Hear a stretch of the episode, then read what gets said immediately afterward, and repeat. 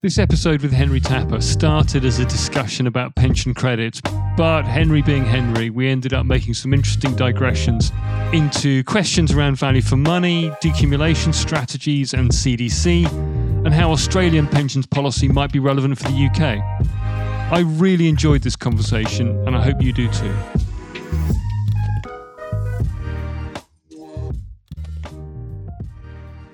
I thought I so I've been really interested in your interest in pension credit, which is not, I confess, something I'd given a lot of thought to till I saw you making some noise about it. So I was really intrigued to get to talk to you about it and find out a bit more. Just before we go there, though, I'm really conscious that people listening to this podcast are highly likely to have heard of Henry Tapper and know who you are from your media activity and your profile in the industry and so on. But I guess not everyone will maybe be familiar with your business. So, without wishing to turn this into a, a protracted, gratuitous advertisement for your business, just just give us a bit, bit of insight on that before we go on to the pension credit stuff. Okay. Well, I've always been interested in choice, and I've been interested in how people take choices. And after nearly forty years of helping people to take seriously good choices, I've discovered that I'm really no closer to that nirvana where people basically take the choices they should do from, from was back in 1983 when I started this out.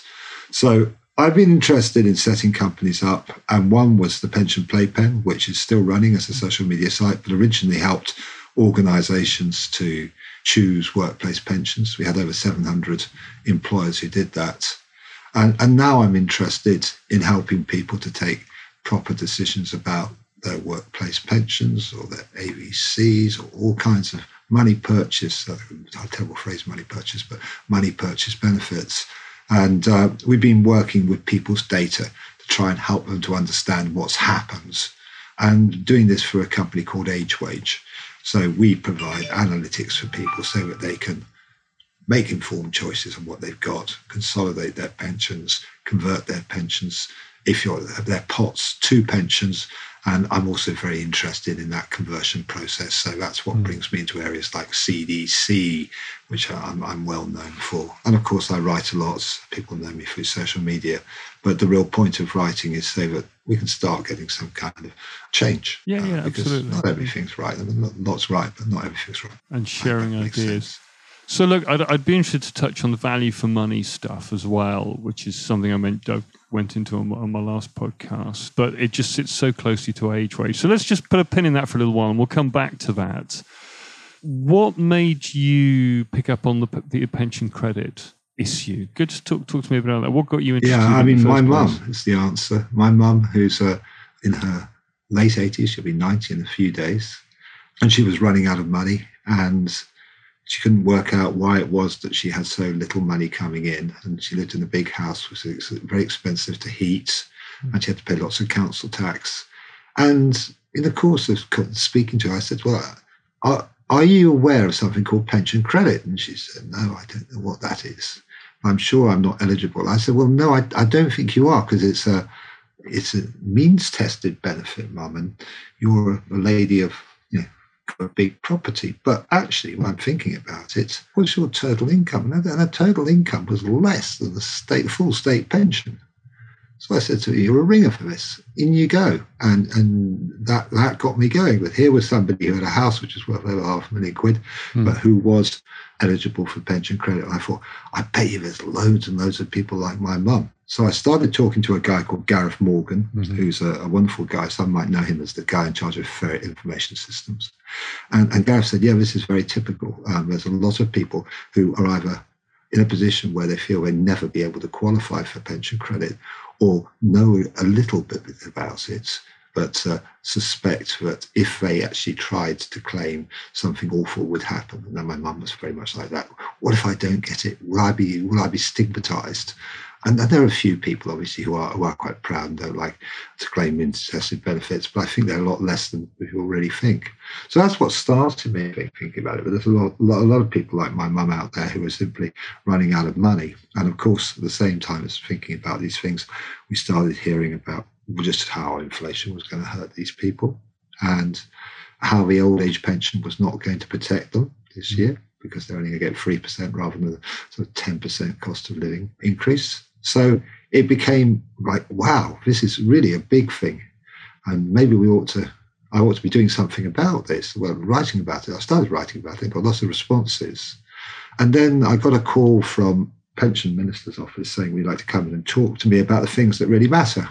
And I said, yeah, I'd be happy to talk to you about these three things. And one of them was pension credit.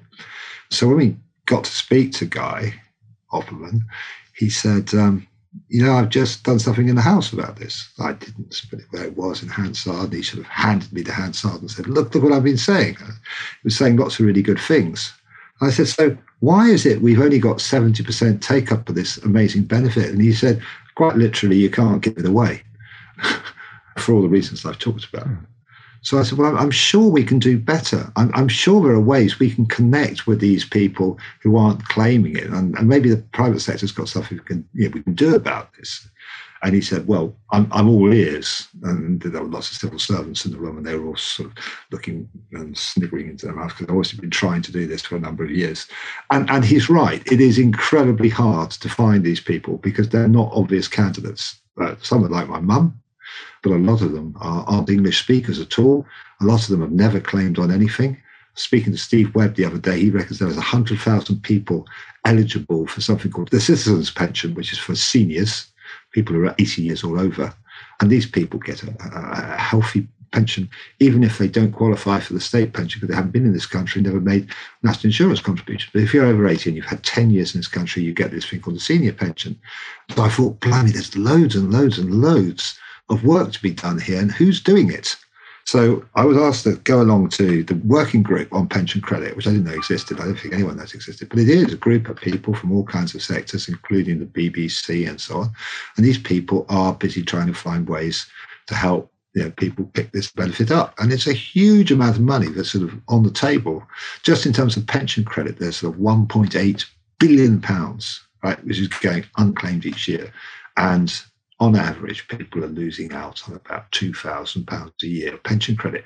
But the really, really terrible thing is that not only are they missing out on pension credit, but because pension credit is the door to more, yeah, they're not getting all the other things they could get. I mean, the one that everyone knows about is that if you're over 75 and you're claiming pension credit, you'll get your TV license paid mm. for. But there are much bigger ones. There's the council tax saving, and there's winter fuel allowance, housing benefit, uh, mortgage interest support. Yeah, housing benefit, warm home discount. On on. Yeah. yeah, yeah, yeah. So all these things are really, really important. The minister said to me, well, what's this got to do with you? And I said, well, I, I, suppose morally speaking, having been in pensions for 40 years, I kind of feel that it's incumbent on people like me to talk more about just about the pensions you save for, but also the pensions which you earned or haven't earned as a result of paying national insurance or just from being a citizen. And these are kind of things which are really important to me. And he said, "Well, that's very good." And I said, "Well, while we're talking about this, is there anything else that you know we can we can think about?" And he said, "Well, could you think about automation?" I said, Well, what do you mean? He said, Well, it's a means tested benefit and it's costing my department an absolute fortune to do all these calculations. They've got yeah, big, big manpower costs there, isn't there? Yeah, yeah, that's it. And I, I started thinking about it. And uh, when you do the pension credit application, the first question they ask you is, Are you in receipt of a state pension? And I thought, Blimey, this is the DWP who pay my state pension asking me if I'm in receipt of one.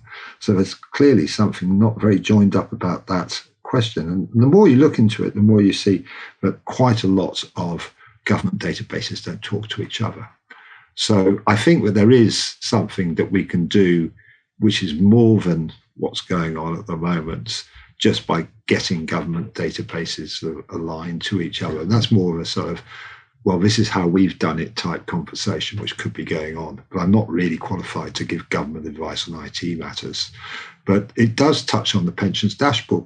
And speaking to Steve Webb about this the other day, we came up with a number of things which could be done to sort of make make for a more automated sort of approach. And, and one is when the dashboard arrives, if we can start flagging to people who are in there coming up to state pension, because pension credit's only paid to people who are over 60, well, well state pension age, mm. 66 at the moment, 67 going forward. Mm. If we can flag to them that they look like candidates for this pension credit just by what they put into the dashboard, I think that's quite a, quite a good one. Uh, for us to, but that's to that that's an interesting one because that would require the dashboard to actually read the data and say, "Oh, Henry, you know, we've got your information on your state pension, and this dashboard is telling us that you've only got a really modest amount of private pension savings, so you might be eligible." Yeah. But the whole principle of the dashboard at the outset, at least, is it's you know you're the only one that can see the data. That there's no no one's monitoring the data coming through for privacy reasons. So it would be, I think, I mean, I'm, I'm not disagreeing with you here, and it sounds like an eminently sensible idea, but uh, I think there are some sort of data access issues there, perhaps. Yeah, there, there are. And you, you don't need somebody who's calling you out on this, uh, saying, you know, somebody from MAPS phoning you up and saying, look, you know, you look like a candidate. It can be done by a simple feed. I mean, if, if, if uh, you know, the bell doesn't ring because you haven't got sufficient income to even make it to state pension age and your total savings are less than a certain amount, that could be the point at which a red flag is thrown automatically. So you don't really need to, you just need the systems change for that. You don't need to have somebody intervening and actually telling you that you really ought to be doing this, that, or the other. But I take what you're saying. It's it, it's important that the dashboard is private to you. So you shouldn't have super snoopers from the DWP sort of snooping around on it. I agree with that. I think there are ways we can look, look at that. And another thing that is really important is the BBC. They are such a, a useful source of information because they know who pay all the license fees. Yeah. And if they can go out to all their over 75s and say, Do you really want to be paying this license fee? Oh. You know, there's a possibility that you get it paid for you. Yeah, that seems like a very sensible way way forward on this. But the really biggest win of all are the local authorities, because the local authorities know who's claiming housing benefit. And if you're claiming housing benefit, you get, and, and you're in the, in the, uh, of a certain age, you have a pension credit claim coming your way. So the local authorities can really do a lot to try and find these people. And then the final area that we talked about, which I think is really helpful, is that non English speakers, typically immigrants, are people who are typically left behind because they just can't, you know, they just don't get their, their head around the system. But they have trusted networks which are different. And, and religion is such an important part of many immigrants' lives.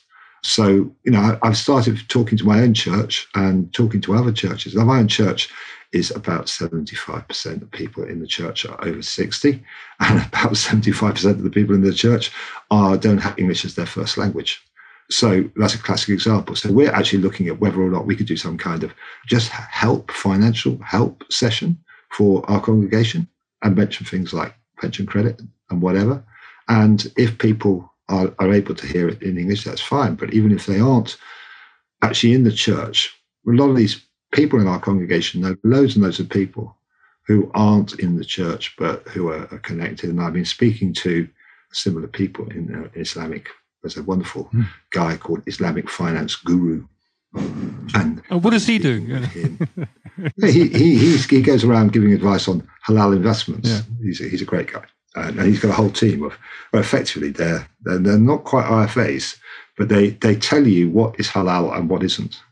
So they've been very much involved in the now pensions, oh, yeah. uh, the thing with Uber, yeah, you know, yeah. getting getting all the, all the, all the Muslims who drive Ubers to have a halal investment option, what we call Sharia, Sharia investment, but they call halal. And they said, no, this is actually absolutely fascinating. Yeah, this is an area we could really deal with because an awful lot of our elderly people right, in our communities aren't clearly aware of the benefits they could get. And this citizens pension sounds like a real, really interesting one for them, but pension credits too. So I think I think we've got to look at areas which we haven't explored before. I, I hope I haven't sort of banged on about this too much, Tom, but I mean, I just think there's there's an awful lot of just thought leadership that could be done, but also a lot of connectivity can be done. We've got a, a national pensions credit awareness day coming up on June the 15th, and I'm I'm gearing up to do something for that and really push this hard with all the people who I've been connecting with through this pension credit working group. That's, that's really interesting, and and, and I was deliberately sitting back and letting you talk because it was it was a really interesting flow of information and thoughts. So. So that's really good. That citizens pension you mentioned, I wasn't aware of that. Do you know how much it is? I mean, how what, what's what's the, what's uh, how significant is it? Well, it, it, it's I mean, it, if you're on nothing, yeah. yeah, it's it's very significant indeed. And you probably hear me typing away now because you caught me out here. Sorry, Henry, it was an unfair question. I, I, there's a citizens pension. I, I going, going on the Citizen Advice Bureau's site right, right now to find out how much it is. Of course, I've typed in the wrong thing. It's about what, eighty pounds a week. What also strikes me, listening to you laying out that yeah. that situation, is how this reflects on other things that Guy has been working on at the DWP, and I'm thinking in particular about his interest in the midlife MOT and his his aspiration to get people. At, at, we're talking about a different cohort, so we're talking about people who kind of typically in their early fifties, that kind of cohort to and looking at ways that resources could be deployed to get them thinking more about their finances. And you know, he's looked at using mm. pension providers and job centers and, and, and, and, those kind of organizations. But but there's a parallel here, isn't there? Because it's the same basic challenge of trying to find ways to reach out to people and just help them address the problems which in many cases they don't even know they need to think about and what you were talking about there going through the churches or faith centers of, of one kind or another it's kind of similar. It's it's about going to where the people are and trying to put the information there rather than expecting the people to come to knock on the door at the DWP which is as you've already described can be can be pretty daunting for them yeah, I mean, actually, the application process is a lot easier than it was. And you can do it online or you can do it by proxy. And there, there are lots of ways we can help people to apply, which are much better than they were in the past. But it's still uh, you know, hard work just getting people you know, started on this. The win is huge. I'm a big fan of the way the government has evolved its consumer facing websites in recent years and I think the way they present information and the way they ask you to make decisions on the websites now is actually really good. And something that I think a lot of private sector organizations who tend to overthink things and overcomplicate things could learn from. It's just if, if you've got lots of blank page and simple messages, it's so much easier for people to walk through. And I think the government deserves a lot of credit for that. So I, am also I'm going to I'm going to reverse briefly because I was intrigued, Henry. You said there were three things that you talked to Guy about. Can you say what the other two were? Well, one is how we can make CDC into a retail product because for me, CDC is just a pension. It's just how you convert a pot into a pension mm. without it having to be an annuity, but also without having to suffer the trauma of getting your drawdown wrong which is something that I worry about a lot. You know, how do I how do I set a drawdown rate? How do I know that my pot isn't going to run out before I do? So mm. that's um, you know, the fear of running out.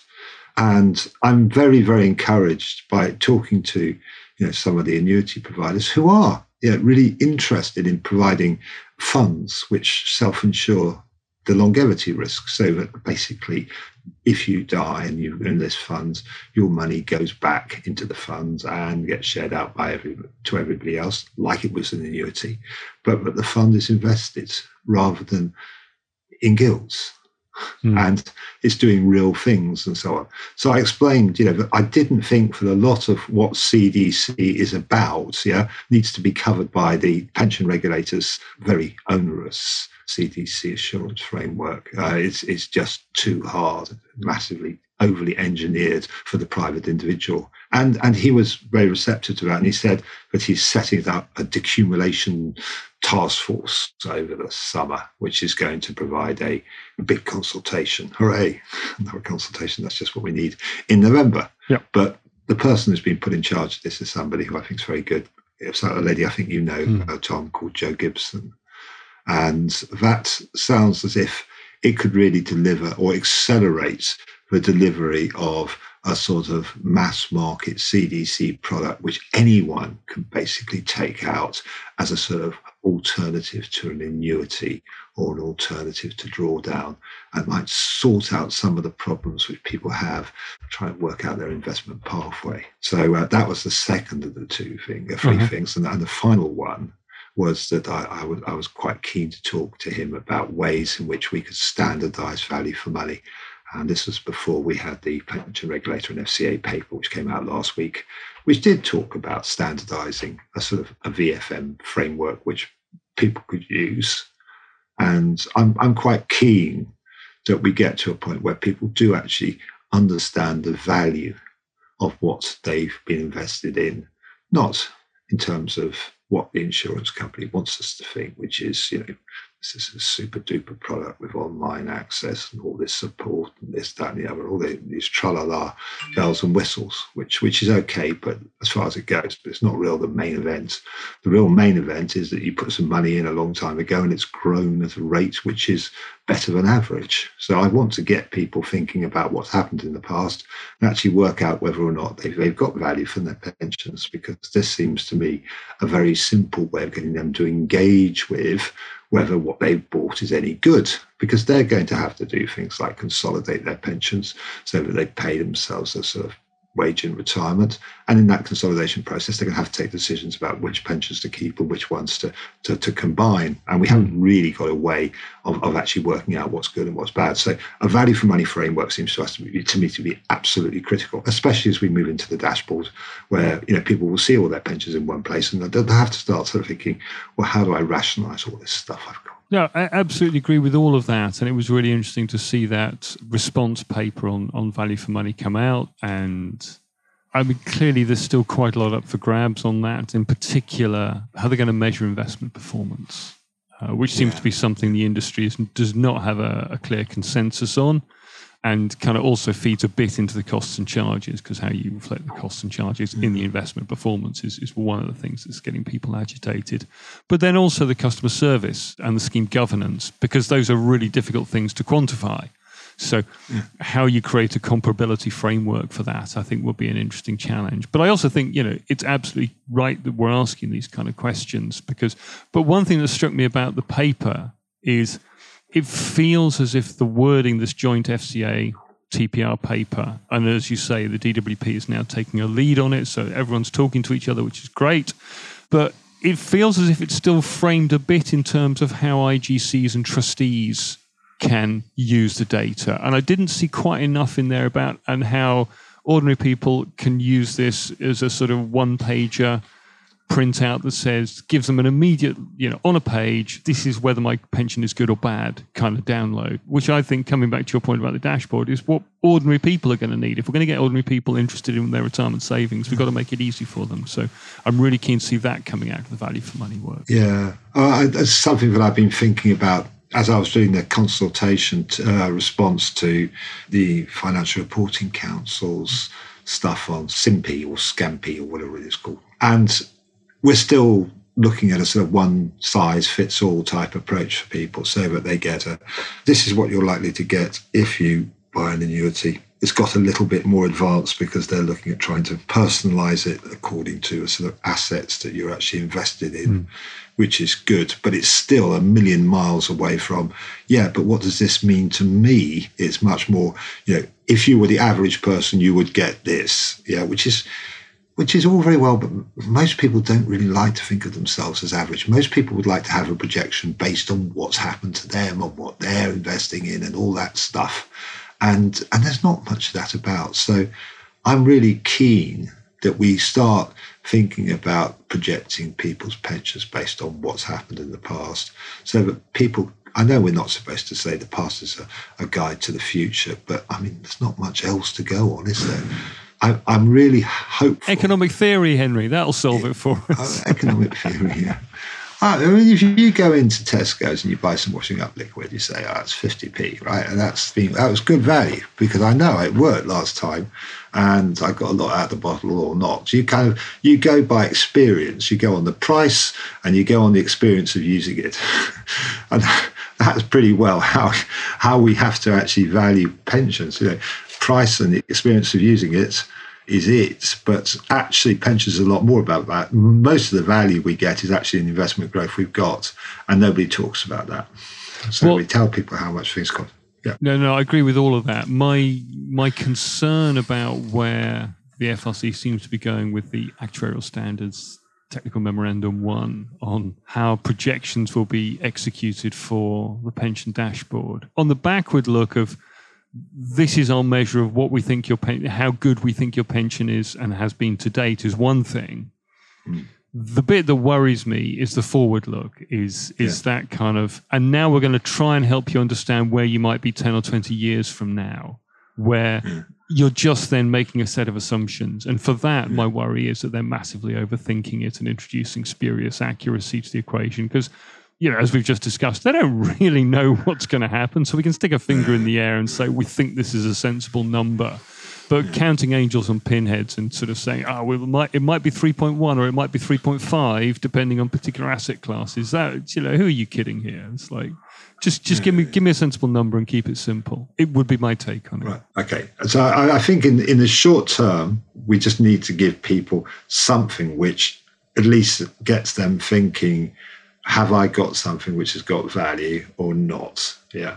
So that's that's my my basic premise. And going forward, I am thinking, well, you, if we project everything forward at the same rate and whatever, and standardize things in that way, that's probably about as much as we're going to be able to do between now and when the dashboards arrive, which is mm. 2023. Although it's a hugely unambitious way of doing things. Yeah. I would like to have people looking at their different pension pots and saying, you know, this one here looks like it's doing well and this one isn't doing well, and, actually engaging in the whole thing. So they start saying, well, yeah, and I'm getting a good experience with this pension provider. I don't get anything at all from this lot here. I never heard from them for all this time. So they can say, okay, I, can, I can make choices. Now, actually, I hear a lot of people in, in this podcast audience going, but how are they going to make those choices? And what if they make bad choices and all those sort of things? Well, I think I keep on trying to work out in my head is I had to do this. I had to make a whole load of decisions. I had to press a whole load of buttons to bring all my pensions together. And I'm really glad I did. Mm. Yeah. And I'm sure that I made some, one or two, I left behind some really, really good pots, which I could have kept in there. But basically, I got everything into one place. I got a really good deal from an insurance company or SIPP type thing. And now it's it's it's done well and I can manage it and all those things. And I feel good. But the pain I had to do mm. to get there and, and the kind of amount of expertise I had to put in my head to work out whether or not I could afford to do this or I should be doing this and that and the other it was bad. And I, I, I fear that we're going to have to massively simplify the, the decision making process so that we get people into a position where they can actually retire with a single pot and draw down from it in a sensible way or buy one of these new CDC pensions, which I've been talking about.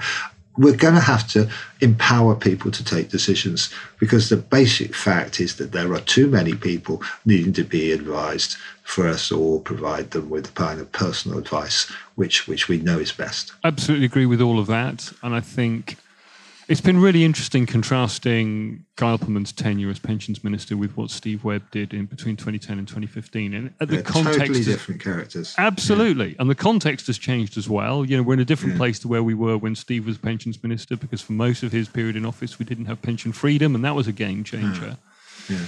But I actually think the more, you know the more time has gone on, the more I think you know Guy's solutions and the way he's addressing the problems today are the right ones. You know, the, make it simple and help people get engaged because not engaging them isn't really an answer mm. for all this kind of stuff. Is is you know absolutely the right direction to travel, and I think Hmm. he's i think to his credit he's trying to bring together various different policy strands which all lead us in that same direction. Yeah i, I think you're right to say that there, are, there are two there have been two outstanding pensions ministers in, in the last 15 or 20 years. One steve webb and i think the other one would be guy opperman. And they're chalk and cheese. I yep. mean they're absolutely different. Steve is research driven huge amount of knowledge about the history of pensions, fascinated by how the way state pensions works, very much involved in that side of things. And that's that's been the focus. And auto enrollment for him is about defaults and whatever yep. and getting everything. And so he's he's very much that coming from that angle.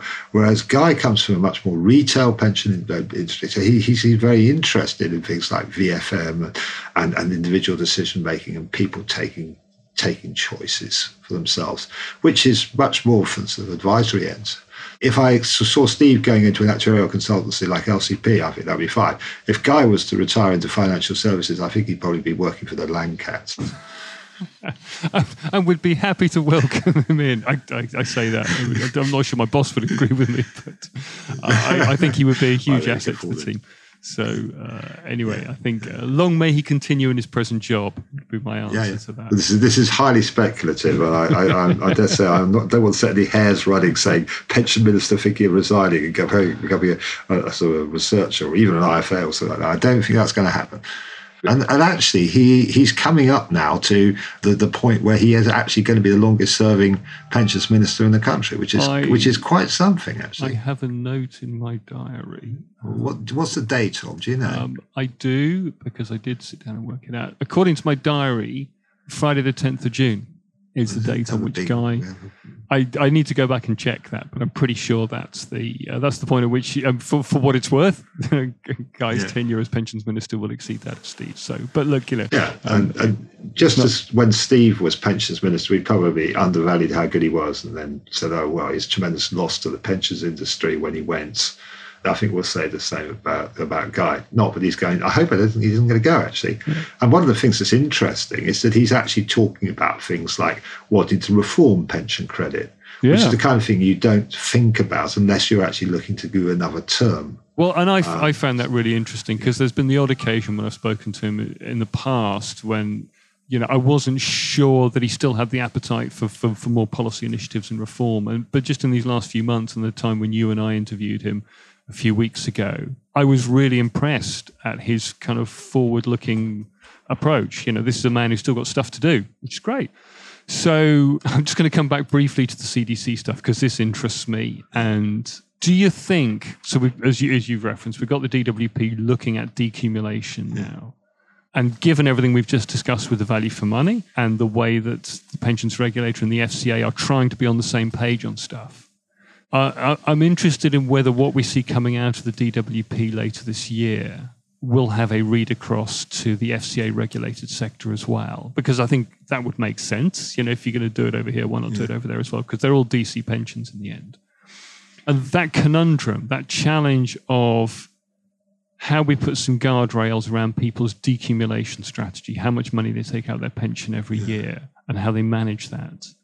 You know, we've actually not made a huge amount of progress on that since pension freedom in 2015. It's got a bit better, but there's still a big gap there for pe- anyone who is not paying, you know, a couple of grand a year to a financial advisor to keep an eye on their portfolio for them. No, no, that's absolutely true. I, I mean, if you talk to Mark Johnson, has done a lot of work at this at Just, or Claire Altman is doing a lot of work at Phoenix, there are a lot of people in, in the FCA regulated sector who are really, really interested in whether or not they can either off the back of, of a master trust platform or, or through a SIPP or whatever offer pooled funds which decumulate people. Yep. So Yep. basically, a DIY drawdown with longevity included inside of a pooled fund, a, a- a one-stop shop, if you like, which, Which, which, when you put it like that, sounds like a reinvention of the investment-backed annuity. So, it, it, it sounds so much like it, but I think it is it. yeah. So I guess you know my question then was going to be: so what's the difference, Henry? Can you unpack that at all? What would be the Uh, difference okay. between a CDC and an investment-backed annuity? What what's changed? I, I don't think very much. I mean, one of the things that is changing is that insurance companies are going to be able to do a lot, have a lot more freedom to provide annuity type products because of the improvements in the, for them anyway, in the permitted links regime. They can Yeah. get you know, new new types of assets in. That's that's one aspect of it, and the second is you know the solvency two stuff, which is likely to be rewritten as a result of our great Brexit dividends. But the other, so I agree with that. Yeah. But the other, the other aspect to it, and one of the reasons investment-backed annuities didn't do better ten years ago, is the distribution challenge. Is how you put these products in people's hands, and by comparison, a conventional annuity or a drawdown plan are intuitively much simpler to grasp and much easier to distribute. And so, thinking about my time at Hargreaves, what we found with investment backed annuities was just the process of having to explain to a customer what it was and how it worked and what was guaranteed and what wasn't. And do that in a safe, compliant way proved quite challenging. So there's still the distribution conundrum there. Have you any thoughts on how that could be overcome? Yeah, okay. I mean, I, I think that there, here, here, I do think that Steve Webb has got a lot to say. We now have a much more collective type approach to to pensions. You know, the consolidation thing has happened and it's happening, and we're seeing master trust consolidating master trusts. We're seeing lots of occupational schemes folding into master trusts. We're seeing the whole workplace stuff really coalescing around 10 or 15 big schemes and GPPs are now becoming much more sort of niche products, which are sort of tending to be, be run by more progressive employers, often in the advice fashion and so on. But it's, it's not the big area of growth in workplace pensions. What we're now getting to is a point where Nest has got 11 million members. I mean, it's a phenomenal number of people. I mean, it's basically more than one in four of the population has got a Nest pension you know, People's has got a huge number as well now. Cushon, Smart, mm. these. These are all guys who got, you know, or about a billion, a million people in their pension schemes.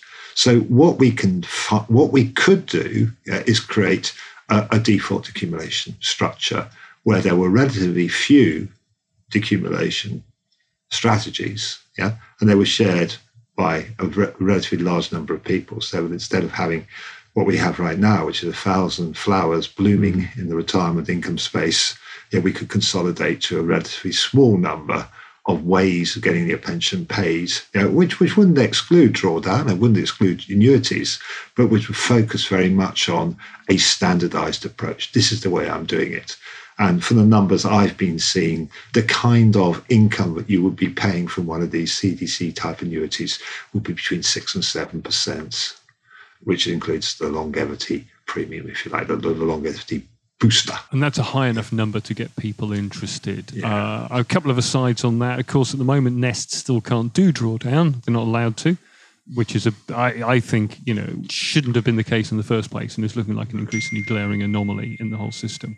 Yeah. So, so there's that and and of course the other thing is uh, as, as guy pointed out you know we should look across to australia and see how they do it over there because you know his, his contention is they're always they're always ahead of us. I think the retirement income covenant in australia is is, is an interesting idea. The australian government has worked out that the problem isn't people spending their money on lamborghinis but the problem is people not spending their money yeah just basically hoarding their pension and then passing it on to other people and living in relative penury. And government feels this is not what they gave the tax breaks for. So they're saying to people, right, okay, we you can do what you like, yeah, but if you can't work out what you're going to do, don't do nothing. We're going to give you a retirement income option, yeah, which we're going to say this is acting very much like the default so you, if you can't choose anything, choose this. That's yeah. the kind of nudge which people are getting in Australia. Well, I think that's and, a really good idea. Yeah. Sorry, go on. Yeah, well, I mean that that seems to be it because it does strike me that people have great difficulty spending their pension pot. They just don't know when to start. They don't know what to draw. The other issue, I think, with this, that's you know, I've mentioned it before on this podcast, is the death benefits. Yeah, that's such a distraction the fact yeah. that the Treasury has created a set of rules. This is all George Osborne's fault, and he shouldn't have done it. Yeah. Is he's just made it far too generous in terms of how you pass on unused pension monies on death. So just to level the playing field a little bit and to That's get people thinking point, more in terms of I use the money now or it goes back into the pool to prop up rates generally and we'll benefit from that.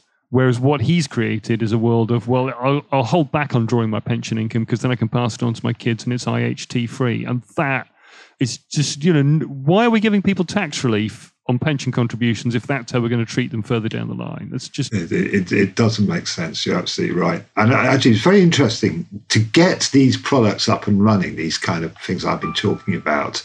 The Australian market research told them that people felt that they would have to have some kind of guarantee that the money they put into one of these CDC type pots mm. things, yeah, would have to come back to their next of kin if they were to die in the first five or ten years, whatever it was. So they've written these huge whole of life policies which pay out on death an amount equivalent to the amount that people put in yeah. So that everyone feels they aren't going to be cheated by the annuity process. And it's a really big deal for a lot of people with an annuity that you don't yes. get the money back that you put you got put in. So if you've got that guarantee, you're going to get the money back. It's somehow makes a psychological advantage. But the actual cost of this insurance is relatively small. So you can build in some so sort of tapered value protection. Yeah. Yeah, that's right. And apparently in Australia, this has been the thing that's made Q Super and Challenger and the ones who've tried it. Yeah, it's made it work is that hmm. people feel they can invest in one of these these policies, they can get themselves an income, and they know they're not cheating the next of kin. But it gets around that whole problem that you're talking about, which is you know, people feeling that really they they're, they're, it's a guilty pleasure spending their kids' money. Yeah, though I can tell you some research I did recently with YouGov for a report on equity release that I'm going to publish in a couple of weeks' time actually, when you ask the kids, mostly they'll say, Yeah, I'm pretty relaxed about you spending my inheritance. And quite a lot of them are quite relaxed about their parents spending all the inheritance. And I think yeah. one of the things that's holding back the equity release market is that there's this kind of misinformation thing going on where the parents think they should preserve the capital, and the kids are kind of mostly saying, uh, I say kids, they're all in middle age, right? Yeah. Are actually saying, no, look, you know, if you need the income now to spend on, like like Henry's mum, you know, do it now. Don't don't hold back on our account, which I think is interesting. Uh, look, so let's just bring it round full circle back to pension credit where we came in. So we've got one or two billion pounds of government money that's not being claimed. As you said, they can't give the money away. There's hundreds of thousands of people not getting it. I was really interested that you talked about trying to bring data systems together. You didn't mention them as well, but HMRC is another one. You know, whether it's BBC or DWP. Well, yeah, the real time. Yeah, yeah. So, so just you talked about there's a working group looking at this. So yeah. just kind of bring it around full circle. What happens next on this, Henry? What what grounds for optimism do we have in all of this? Well, I, I, I'm not sure whether it's going to change the world, but I have been asked to write a small paper in June, which I'm researching at the moment, saying what are the sort of five things that we could do to increase participation? What are the five things we could do to improve automation? And, and when do you think realistically we can get there? Now, I might end up saying actually on the automation side, the most the easiest way of sorting that one out is to reform pension credit and make the means test less complicated. Mm yeah, that, that might be the answer. But I think even within the current framework, there are things we can do by way of pre-population and so on. So I, am going to write something out, and I've got my good friend Gareth Morgan to write it with me. He's much more sensible about these things, much more experienced about these things, and he will know what what the art of the possible is. And then we're going to sort of share that initially with this working group and say, look, does this make sense? This is what the private sector is coming up with here. And there are some organizations that we're talking to who've done some really great things, like Virgin Money have done some really good things with this. But by and large, the private sector hasn't done anything on pension credit because it doesn't see it as its job. And the question is, you know, is there advantage in, in private? I, mean, I, I, think there are lots of things which the private sector does, which is none of their own business. So things like Nest's sidecar savings thing, right? It's, it's, it's none of Nest's core competency to do the, the sidecar savings, but it does it anyway because it it's a good thing to do. And it, and it is. Well, I agree. I think it's a really good bit of research they're doing there. Yeah, but isn't this a good thing to do as well? Because yes. let's face it, you know, you've got some kind of responsibility, I think, if you're calling yourself the pensions industry, to make sure that pensions are inclusive. That's why we have a, a Minister of Pensions and Financial Inclusion. And you know, you've got organizations like Phoenix Insight, Nest Insight, and People's Pension do a lot of really good work on this, now doing good work on it. There are all these people and insurance companies are, are getting to grips. You look at the amount of work that Legal and General have done on, on, on uh, social purpose and so on.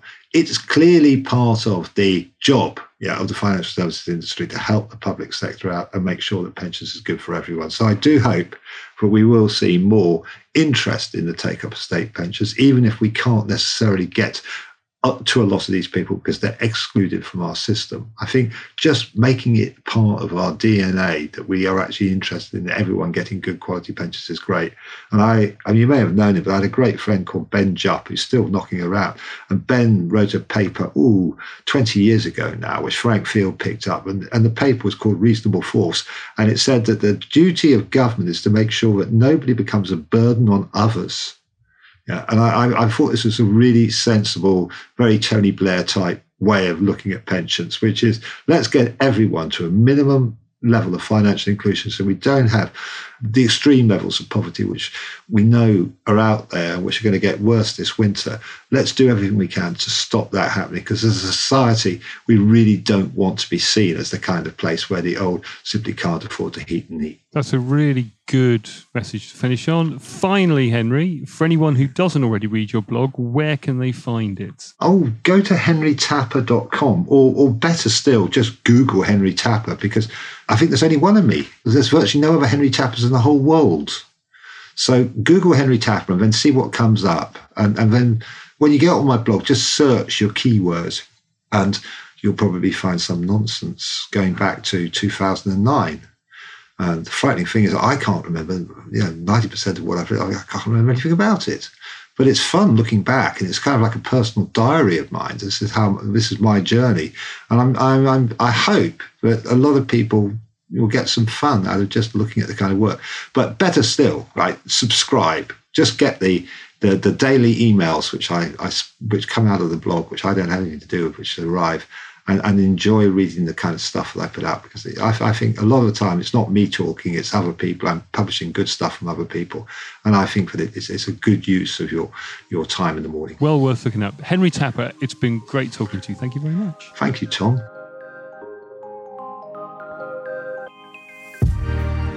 I hope you enjoyed this conversation. If you did, then do please consider leaving a positive review and maybe even subscribing for future episodes. The sound engineer was Ross Burns. Thank you for listening.